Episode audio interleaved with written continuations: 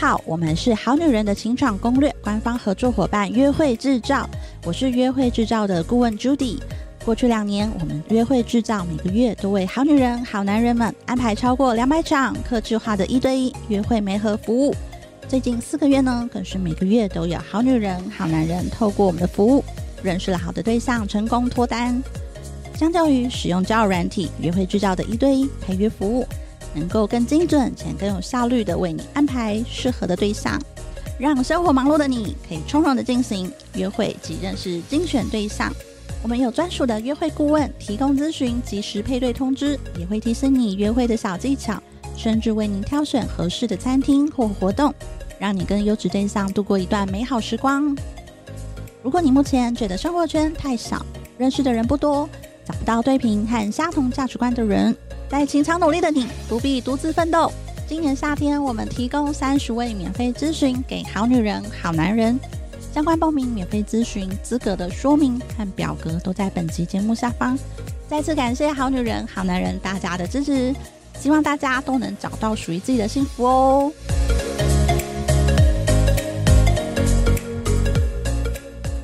大家好，欢迎来到好女人的情场攻略，每天十分钟，找到你的他。嗯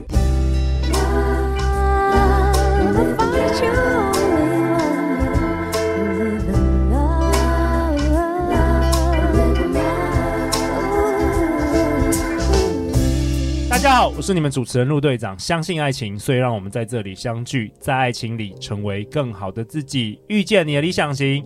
本周陆队长都邀请到我的好朋友整理炼金术师小印。Hello，大家好，我是整理炼金术师小印。小印，你要不要跟大家自我介绍一下？可能有很多好女人、好男人是第一次听到我们这一集。我在呃去年三月出了一本书，叫做《财富自由的整理炼金术》。那我是希望透过这本书呢，告诉大家可以透过整理自己的物品，就可以达到心灵、空间、时间、财务自由的人生。那我目前呢是一个整理师、讲师、财务规划师，然后也是一个整理师这样子。OK，过去小印是曾经拥有上万件物品的购物狂，然后他现在摇身一变，教人透过整理来炼金。让人越整理越丰盛，就是贩卖这个二手自己二手的物品，然后进而展开自由的人生，然后并且断舍离。那我们今天同样也是我们好女人听众代表，我们欢迎 Jenny。Hello，大家好，我是 Jenny。那我白天呢是一个坐办公室的上班族，但是下班之后就会变身成拉丁社交舞的老师，还有舞会 DJ。OK，最近我跟跳舞挂的都蛮有缘分的。好啊，那今天小易，你想要跟我们好女人好男人分享什么啊？我要分享的是，就是比起收入的高低呢，其实大家应该要先注意对方的金钱观。哦，你在寻找理想伴侣的时候，我们上一集提到理想伴侣清单嘛，对，其实金钱观非常非常的重要。如果两个人金钱观完全不一样的话，其实是非常痛苦的。嗯，没错，我自己就是身历其境。对，因为其实呃，之前我有上一集我有提到说，就是我是因为失恋才开始，就是从购物狂，然后开始断舍离，对我的上万件物品嘛。那那时候我其实一边在整理我的物品的时候，我一边也在思考说，我怎样避免就是下一段又发生同样的事情。因为当时我已经三十岁了，然后每次交往都大概四五年，所以我很怕说，就是到时候都已经高龄产妇，然后又再再次失恋这样子。对，所以我。接下来我不想再遇到不适合的人了。哦，一次就要中了。对，没错。好，那我为之上次的失恋之所以失恋的原因，其实是因为金钱价值观不同。怎么说？那时候呢，其实是呃，对方他其实是没有存钱习惯的。然后我自己是从小，我爸爸就是呃帮就带我去邮局开户。然后我要存钱的话，就交给他，他就真的帮我存在那个存折，然后那存折会给我的。OK，对对对。然后我们两个就是完全不同的世界的人。对对。那那时候呢，我我本来以为说全世界的人都会存钱，就跟我爸一样。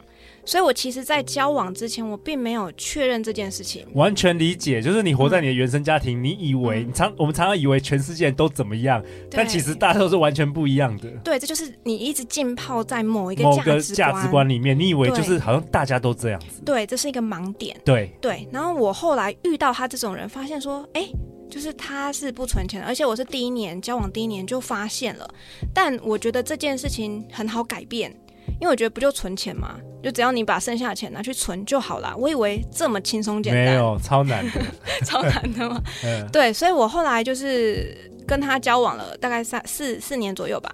他完全就是没办法存钱。那我后来失恋的时候，我开始去思考为什么没办法，就发现说，哎，原生家庭真的影响我们非常非常的大，哎，嗯嗯，因为像我从小就开始有存钱，就算我是购物狂啊，我还是会拼命存钱。哇哦，那为什么我会这样子呢？是因为那时候我爸他那时候要带我去开户之前，他其实有恐吓过我，就是他就跟我讲说，哎，你要现在就是那时候我九岁的时候。然后他就是告诉我说，你要开始存嫁妆钱了，就是我以后不会给你半毛钱哦，然后你自己要准备这样子。然后那时候我九岁的时候，我就觉得说，哎天啊，就是我爸怎么会跟我讲这件事情？给你一个不安全感。对，嗯、是不是不爱我？哦，对不对？陆队长，你会帮你女儿准备嫁妆钱吧？嗯，会。我呃，这个再次宣导一下，那个叶配厂商我找 我，我我有叶配的话才能帮我女儿存钱。对，好，所以呢，我爸我就想说，是不是？不像陆队长这么爱他女儿一样爱我，对不对？然后或者是说，我就想说，是不是我们家太穷了？哦，所以我有恐惧。对，然后所以，我金金钱不安全感其实从小就有。所以反而是这个不安全感促使你一定要赶快存钱就对了。对，然后那时候他这个其实是一个极端啦，嗯、就是你你太不安全感，嗯、你拼命。拼命 存钱，有时候也不是很好的事。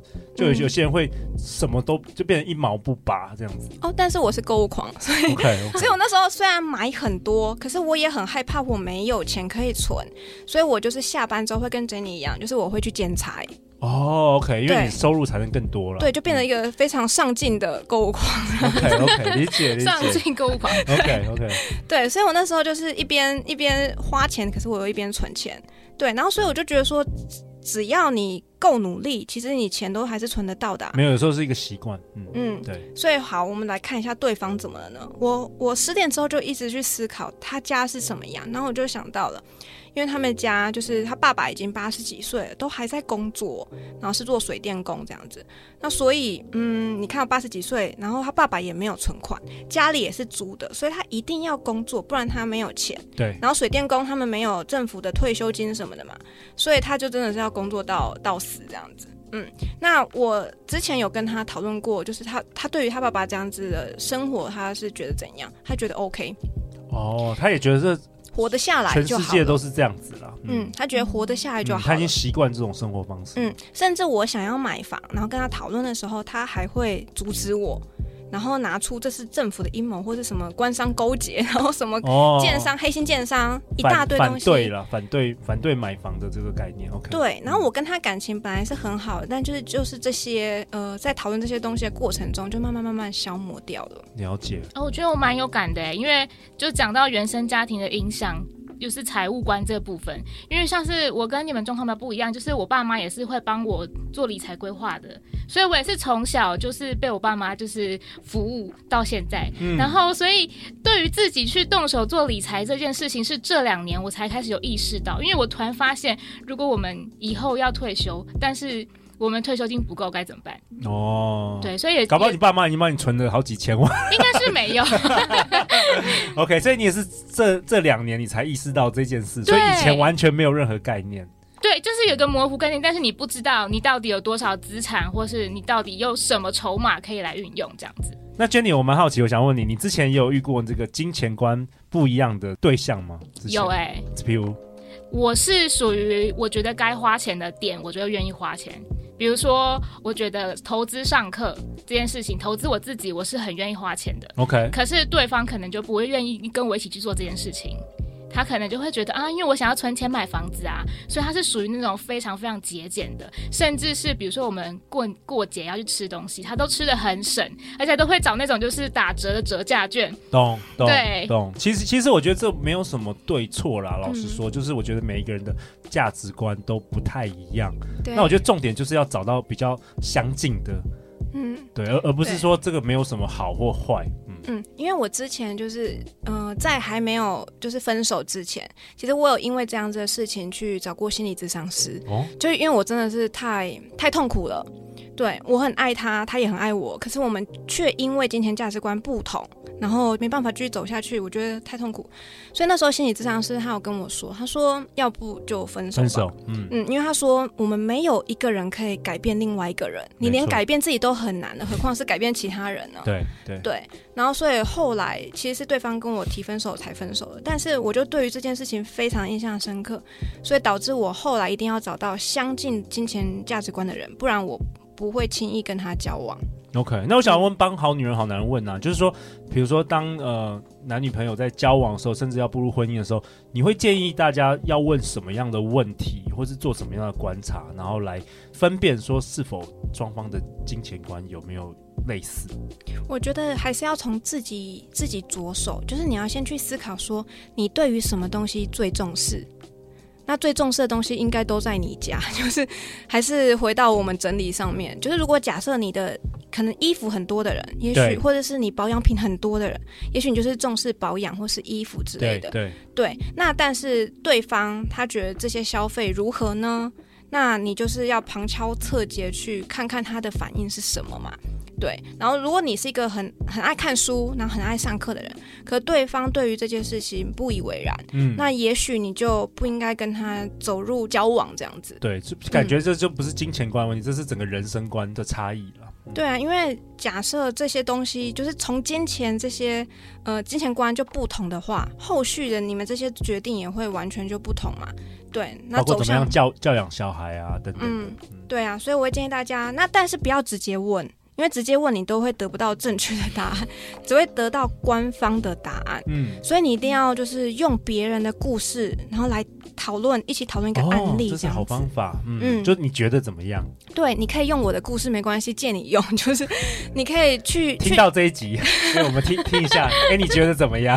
对对对，去去探查说他真正内心的想法是什么，然后你不要真的直接问他，嗯，因为你真的会得不到想知道的答案。嗯，哦，我觉得这这个分享非常棒哎，因为我觉得呃，财务观也是价值观的一部分。像是前一集，就是陆队长也问我说，我的那个清单上面有没有写清楚的价值观要跟月老许愿？嗯，我就是没有写，那时候就应该要写上财务价值观一致。对。对，我觉得可能要写更细，就是什么样的一致，对，就是你重视的是什么？对对，比如说你很重视上课，那对方最好是就是觉得这一点很 OK 的人，或者是对方其实是很喜欢到处玩、出国玩，对，然后他觉得买房没什么，那你可能很想要买房的人，那可能又会有冲突，所以我觉得这些。这些点都把它细细的把它写下来会比较好，嗯，然后就一个一个去观察，就是他跟你到底有没有非常大的差异。如果差一点点，我觉得其实是没关系，因为不可能有完全，完全一样的，嗯，对。但如果真的差很多的话，之后要磨合非常的痛苦。所以有时候我也觉得，那个像我们爸妈那个年代，就是说门当户对，我觉得也有一定的道理，嗯，因为你从小在类似的生活环境下长，你比较有相同的金钱观或价值观。对，OK，花钱的那个部分也是这样。对，嗯，那小英最后在这一集的结尾有没有什么功课想要给我们今天的好女人、好男人呢？因为刚刚我们有提到，就是可以去思考一下自己的就是金钱价值观的部分嘛。然后先梳理一下，我会蛮推荐大家，就是可以先记账一个月看看。哦，自己记账一个月。对，然后你就去看一下，说哪一个品项的金额最多。OK，嗯，然后你就会发现到说，哦，原来你可能就是比较最重视这个，对，重视这个。比如说书买很多，那你可能最重视这个。